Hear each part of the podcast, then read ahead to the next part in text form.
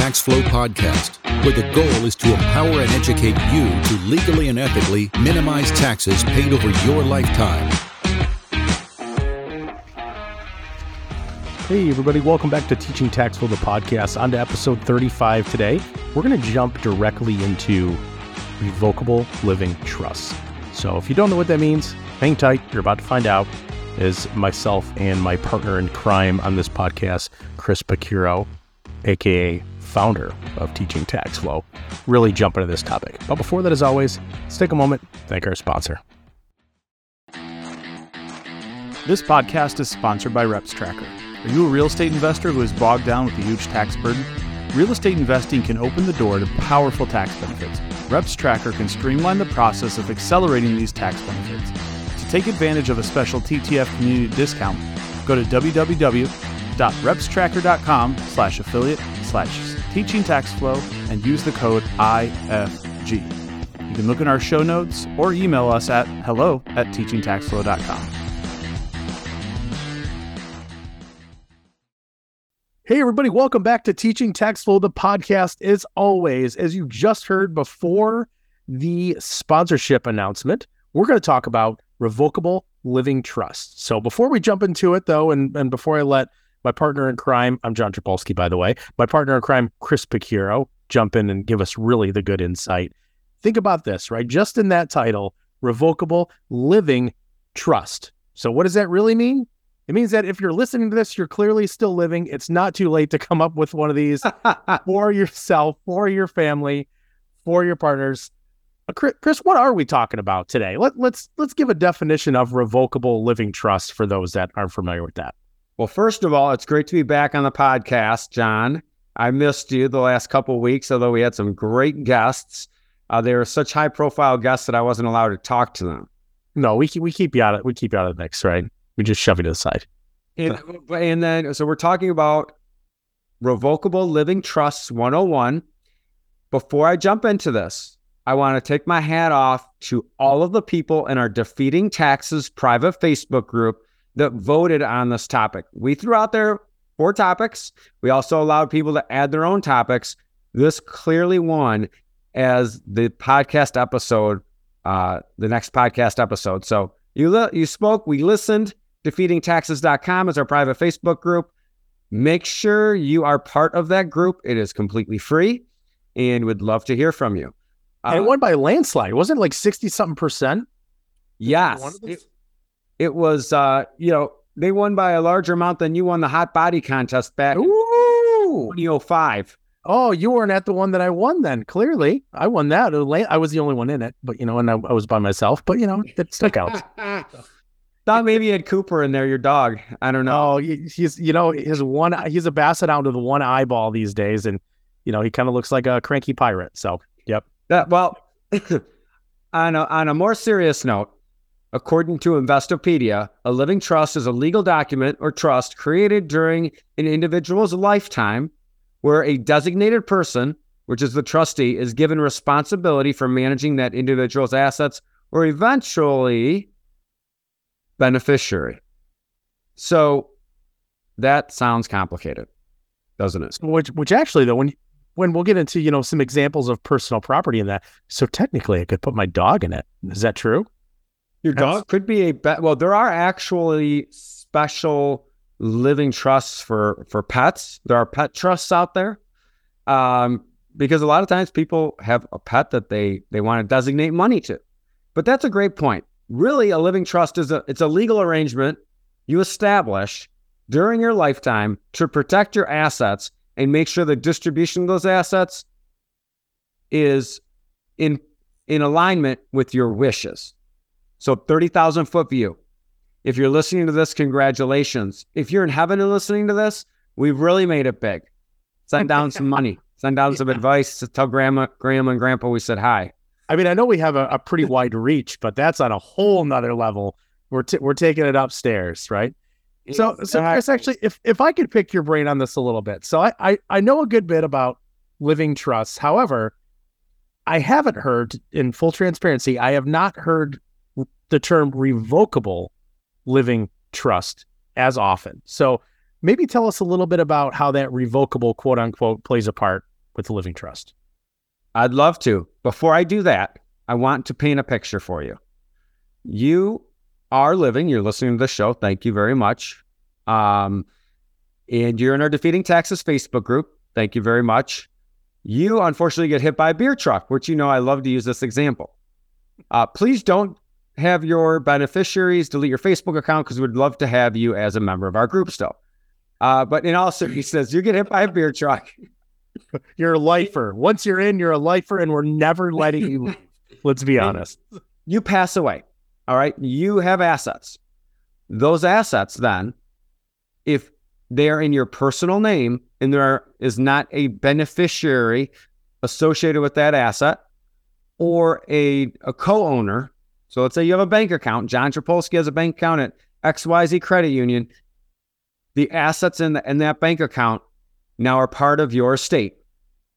In the probate court where you live is going to determine the distribution of those assets, the distribution of your bank account. You might say, "Hey man, I I have a will. I left this to my wife. I left this bank account to my daughter." That is that's very good. The probate court will take into account your will as a directive, but ultimately they're the ones deciding where those assets go.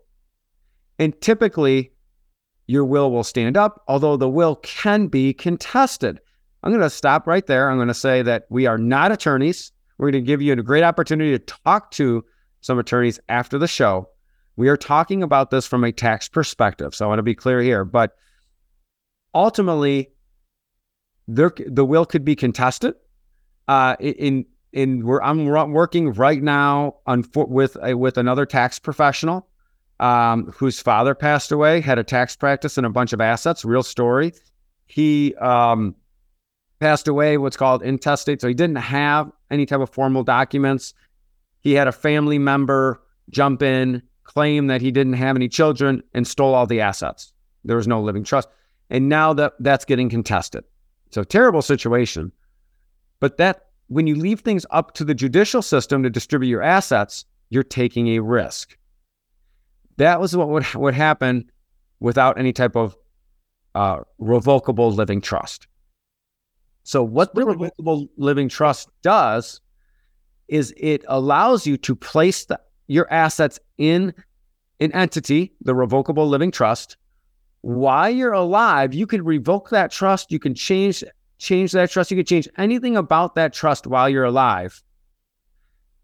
And from a tax perspective, the revocable living trust, sim- any assets in that trust simply get reported on your personal return. We're going to go back to episode two, single member LLC. So the revocable trust, living, revocable living trust is a disregarded entity really for tax purposes 99% of the time. And within those living trusts, so I know there's there, there's a list out there. I'm sure there's a list of it of assets that you could you could place into that. So obviously, cash accounts, you know, bank accounts, like you had mentioned, um, you know, non-retirement investment accounts, annuities, stocks, bonds, personal property, et cetera, et cetera. So without going into everything that's out there, every option of putting it in there, maybe walk us through again from it from uh, the thirty thousand foot tax perspective. Maybe tell us a couple things if if you had to choose a few things to place into a revocable living trust, maybe your best recommendations, but then also maybe a couple things that you know you would kind of raise a red flag and say, "Oh, hold on a minute, maybe let's not put that in there." Maybe give us some of those examples. Correct. And I was remiss to say something. A trust has to have a trustee. While you're alive, you are your own. You are the trustee for your own trust. So you are, you have your own, uh, you know, revocable living trust. You're the trustee. You can change anything while you're alive. So the advantage of this is one, you are controlling the distribution of your assets after you pass away. So if you have a grandchild that's six years old and you want to earmark money for them to specifically go to college after you pass away, that money has to go to that. And your successor trustee, meaning the person that takes over your the affairs of the trust after you pass away, has to has a due diligence and a duty to make sure that the whatever was in those trust documents is carried out. The other advantage of the trust, we said it avoids any type of probate course court. It also provides you with privacy. A lot of our clients that do real estate know that one way to find real estate deals is to go through court records, determine who passed away, and determine if they have real estate assets that are going through probate because they could lowball them and buy them in a distressed situation. Having a living trust provides you with the privacy of those assets never going through the probate court. You can't go to the county and Google someone and find out what their assets are if they're in that living trust. Now, you brought up a great point. Which, what assets should you put into the living trust? And typically, when you say putting an asset in the living trust, means you create this revocable living trust. And once it's created, you don't even have to get a separate federal ID number at this point. You would then go to the bank and say, Hey, I have these trust documents. I want my checking account, I want my savings account to be in the name of the trust.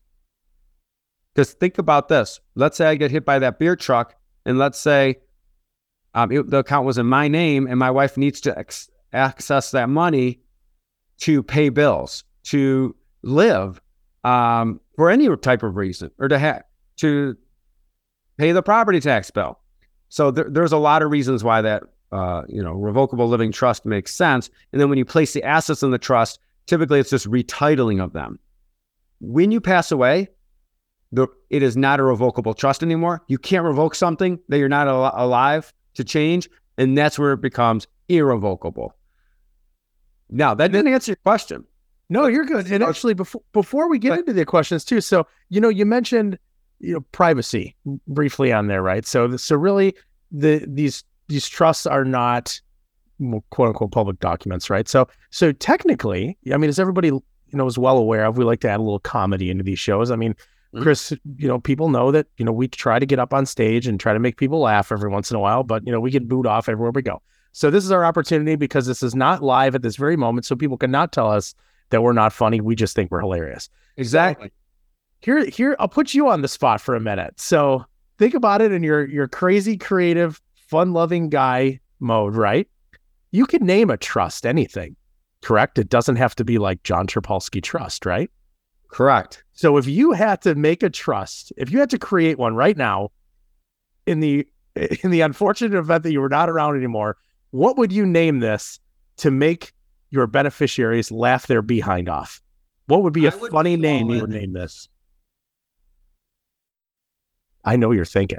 I can see it. I, I well, we have a living trust already, but that was a we established that a long time ago. right. To make people laugh, I might call it the pickleball players living trust. Something like that. You know, as you know, I've kind of got hooked on pickleball. There you go. Okay. All right. I, I'll you take. Even anything. And um, I might even name mine like you know, hands off my dough or something like that. LL. You know, I don't know. We'd have a little fun with it. I've seen some interesting ones, that's for sure. All Uh, right. Well, well, back to our regulars, regularly scheduled content. So let's talk about a couple of those things again. That the the question that we kind of led you down that path a little bit of, you know, what are the best things to place in there? What are the worst? any asset could be placed in the trust or the trust be a beneficiary of, of, of an asset. So you can't take a, a IRA and place that in the trust. The trust could be a beneficiary of it. Um, so typically the things you're going to want to put the, the in the living trust would be real estate, real estate assets like your primary residence. Maybe you have a second home, um, checking accounts, savings accounts, brokerage accounts, uh, there, I'm, I'm just thinking out loud. CDs, anything like that. You would want to maybe stocks, maybe a small business stock, something like that, where um, it gets, you know, it gets transferred, transferred to the trust upon your passing, or rather, it, the trust owns it. And if you passed away, then the then the beneficiaries would have it.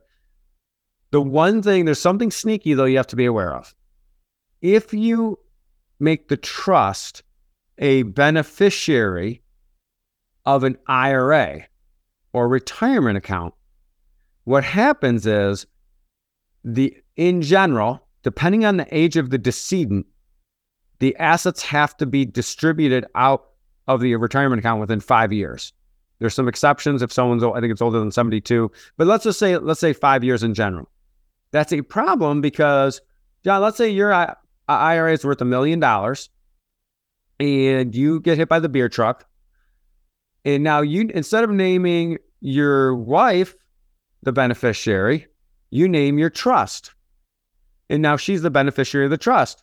She's going to have to take a million dollars out of that IRA within the next five years and pay tax on that. Where if she was the beneficiary, she would have, what's called stretch privileges and she could take the money out over the longer course of her lifetime based on life expectancy tables. So that's where it gets a little tricky when you have a trust as a beneficiary of a retirement plan. Again, we're we're going to say definitely consult your attorney and your tax professional when doing this. Yet that's something that a lot of people aren't aren't aware of. A lot of times, um, what would happen is, let's say you have a, a couple in their 40s and their kids are five, six years old, maybe 10 if I had an IRA, my wife would be the, the primary beneficiary, and then maybe my living trust would be the contingent beneficiary until my kids are older. The only reason I wouldn't want my children to be my contingent beneficiary is if I didn't want them inheriting that money or at age 18, 19, or, or you know, if they're five or six years old, they really couldn't use it till they're till they're older. But the living trust allows you to control your assets from the grave. I hate to be uh, dark about it, but that's really the best benefit. Now, I'm going to tell you the negative. The number one negative of this is the cost of it. The cost of establishing a living trust can get expensive, depends on the amount of assets, the amount of, of what you've got going on. Um, and it could it could run from a few thousand dollars way into the up to ten thousand dollars. Um, and taking out just the cost factor is being somewhat intimidating to some people. I'm sure that the intimidation intimidation factor is fairly high with people that just don't understand it, right? Like they they probably say, like, "Oh, I, well, I have a will. That's what I was told to do since I was a kid. Um, why do I need a living trust?" So I I appreciate the comparison between the two of them, and and obviously, we as humans most like to control as much as they can while they can, um, in hopes of of obviously things ending up where they they should or where you prefer. So, in most cases, would you say, again, not legal advice, but from a tax perspective, would you almost say that a living trust is always a better option over a will? Or is it really case by case? It's, I mean, it's case by case. The, the other thing you have to understand is that if you don't have a, a living trust, and you pass away and the assets go through probate, you still have to pay a fee to the probate court to administer these which could be significant based on where you live. Typically, it's you never want to say always, but a living trust allows you to it's it should be part of a sound estate plan along with what's called a pour over will so that if for some reason there's an asset that didn't get into the living trust it, it there's a will for that um, for that asset but again we're not you know we don't want to talk about the legal part of this but it's part of a sound estate plan and we worked extremely hard to make sure that we can find, you know, provide these resources to the teaching tax flow community at a much more reasonable price than your typical, uh, you know, living trust setup cost. But again, you're going to pay, you know, if if the assets have to go through probate, you're still going to pay to have those those go through that system either way, fees are being paid regardless. It's just whatever is best for your for your situation. Correct. And planning. Exactly. And and we feel, you know, in the I would say the more complicated your system, more complicated your situation, the more need to have a living trust. Let let's look at a blended family. Let's look at a blended family where um or or or even a better situation. Let's look at maybe a, a grandfather, a grandmother, a widow that that has a family, and they get remarried at age sixty, and now that they want to keep their assets that they have accumulated within their family, within their within their lineage. Um, they want to have maybe they buy a home with their current spouse, and maybe they live there for twenty years, establish a long life together. You know, or and if one spouse predeceases the other one, then they want to allow the remaining the living spouse to live there as long as they're unmarried, and then if they pass away at that point, they sell the house and divvy up the assets.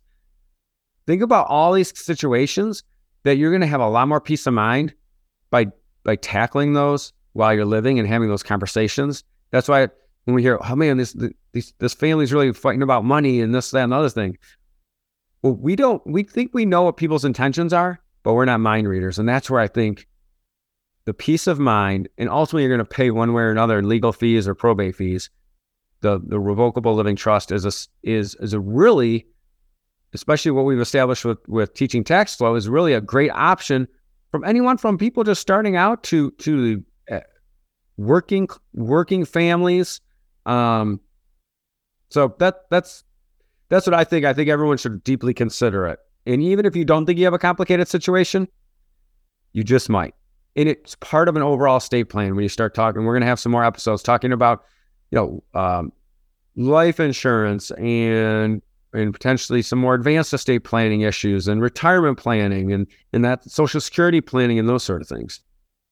And that's probably one of the best closing statements you could almost leave that at. And I know over the next two weeks, this is this is going to be a great episode, kind of a precursor for the next two topics, which you will see in a few weeks. I'm looking at them on my on my roster right here for show topics coming up. So just consider that. Um, everybody that's listening to this, you know, it's, it's very cliche to say the best day to plan was yesterday, um, but take that into account.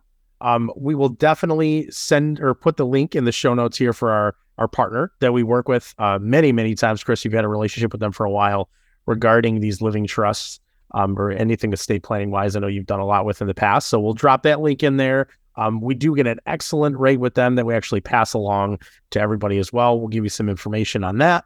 Um, but as always, uh, look forward to some more topics, right, Chris? I, I'm like dying to not give away any hints what we're about to talk about in the next couple weeks, but I know we got two really fun topics. But I agree. I'd say thank you for listening to this podcast episode. The takeaway is think about your overall estate plan and, and deeply consider, you know, check out our show notes. Um, you're going to want to partner. You know, you're going to have an opportunity to really implement some of the the revocable living trust uh, opportunities. And remember, just because you establish a trust, it's revocable, meaning it can be changed at any time, and that's that's a feature that you have to consider. So, all right, Johnny T, thanks again, buddy.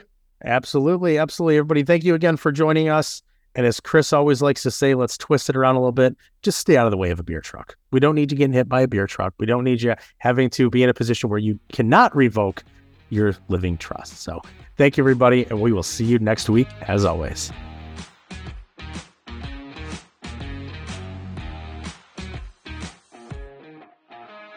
Hey everyone, thanks for joining us as always on this podcast and hanging out with us here for a bit as we really jumped into that topic on revocable living trust. So, if you went into this episode not exactly sure what that meant, now you know.